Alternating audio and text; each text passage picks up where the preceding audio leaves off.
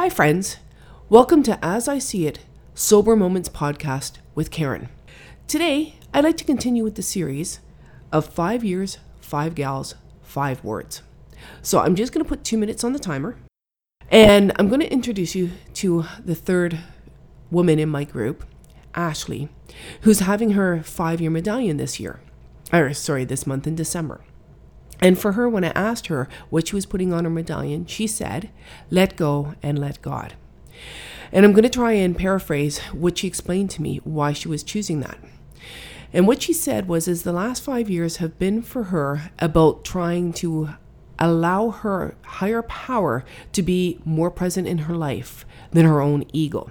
And what she said was, you know, it was a daily practice that each day she had to try and effectively to turn over um, everything to her higher power rather than um, taking back control. And she said when she did that, when she was able to let go in her life, what she found was when she was no longer interfering, that she was much happier and more at peace that she was living an easier existence. But as she said, it takes consistent practice. She couldn't just let go once and then from there on in, she's able to give everything over to her higher power. But she just noticed that when she was actively able to participate and practice that principle, she was more at peace and happier. So for me, when I think about let go and let God, what I think about is the third step prayer or the third step itself, which is made a decision to turn our will and our lives over to the care of God as we understood Him. And so for me, when I think about let go and let God, for me, that's my short version of the third step prayer. It's the quick mini, okay, it's time, pray, ask God for help, guidance to take this from me, to allow my ego to back out, and for it to be the way that God thinks that it should be and there's the two minute timer, which is good because I'm almost at the end of this. There's nothing else coming at this point.